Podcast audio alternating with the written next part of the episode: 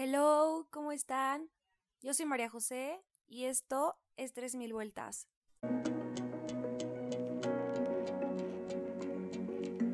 Wow, no me la emoción que me dio recibir mensajes tan bonitos con el primer capítulo.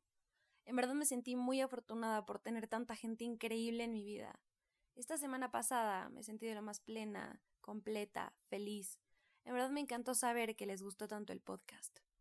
Hoy les vengo a hablar de un tema muy interesante, la vida de tus sueños.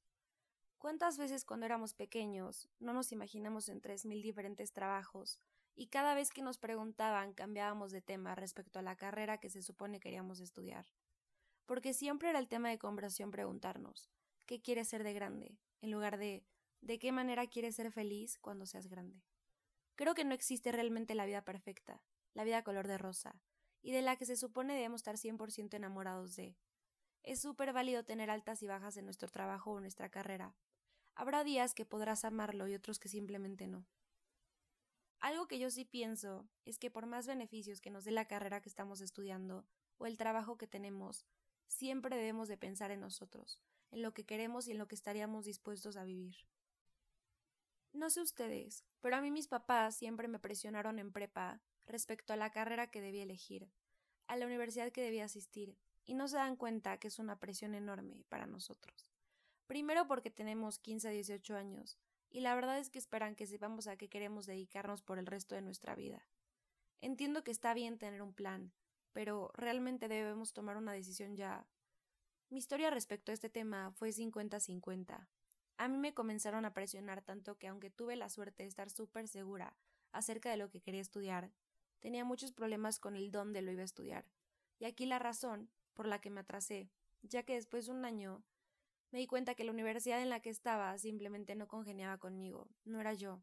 Y a pesar de que ahí hice una amistad increíble, no podía seguir, y gracias al apoyo de mis papás, pude cambiar a una en la que me siento muy identificada y me encanta.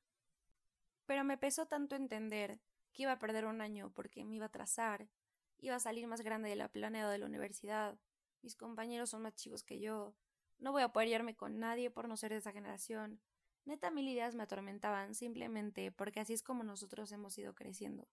Nos sacamos tanto de onda ver a personas que se toman su tiempo, se toman un año después de prepa porque simplemente quieren tener más tiempo, o personas que no quieren entrar a la universidad porque tienen otros planes. ¿Y por qué?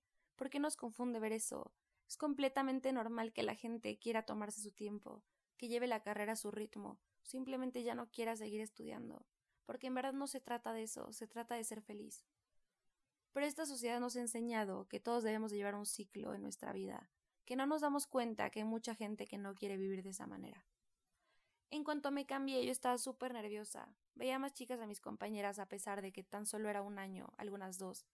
Y era esta mentalidad de creer que yo me había atrasado, que había algo malo conmigo, pero comencé a acostumbrarme y ahorita soy la más feliz.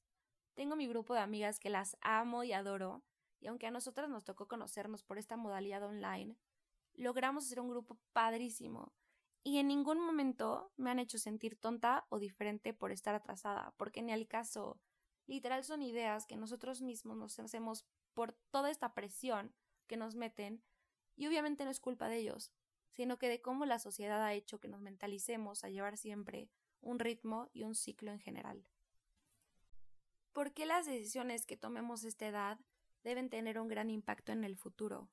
Conozco muchísimas personas que no se dedican a lo que pensaban dedicarse cuando habían tomado la decisión de estudiar la carrera que tenían pensada. Porque no se trata de estudiar X carrera o de tener X trabajo y así estar toda la vida, sino que se trata de simplemente ser tú, de sentirte pleno, de sentirte feliz. La vida de tus sueños no depende de hacer lo que la sociedad nos dicta que debemos hacer. No es siempre bonita, o que debemos estar felices en todo momento. Es más, ni creo que exista porque es como decir la vida perfecta. Yo creo que la vida de tus sueños es simplemente tu vida, en la que estés contento. Es esa vida que te llena, te da paz e incluso guerra durante tus días.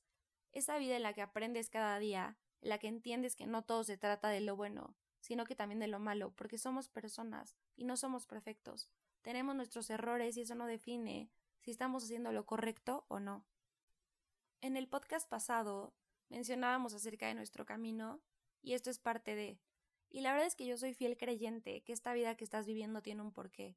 Estoy segura que todos tenemos una misión, pero no hay que matarnos encontrando esa misión. Hay que vivir y solo así es como lograremos encontrarlo y tenerlo, aceptando las altas y bajas y principalmente siempre encontrando y siguiendo nuestro camino. Entonces yo te pregunto, ¿estás viviendo la vida de tus sueños o estás idealizando tenerla? Déjame decirte que no es tarde para llevar esa vida que tanto quieres. En verdad tienes tiempo de hacer todo lo que has querido hacer o decir todo lo que has querido decir. Y justo ayer leí una frase que me dejó pensando. La frase dice, si hay vida, hay momento. Y es muy cierta. Mientras tengamos vida, siempre hay una oportunidad, hay un momento, y nunca es tarde para ser feliz. Así que grita, di, hazlo, sonríe que estás vivo y tienes tiempo. Esto fue 3000 vueltas. Qué bonito poder tener un segundo capítulo. Me encanta que tocara este tema, porque creo todo tiene un porqué. Y si la vida da 3000 vueltas, entonces nosotros también podemos darle 3000 vueltas para ser feliz. Recuerden que pueden seguirme en Instagram como arroba 3000 vueltas. Los saludo con el corazón y les agradezco con el alma por apoyarme. Un abrazo grande y nos vemos en la próxima.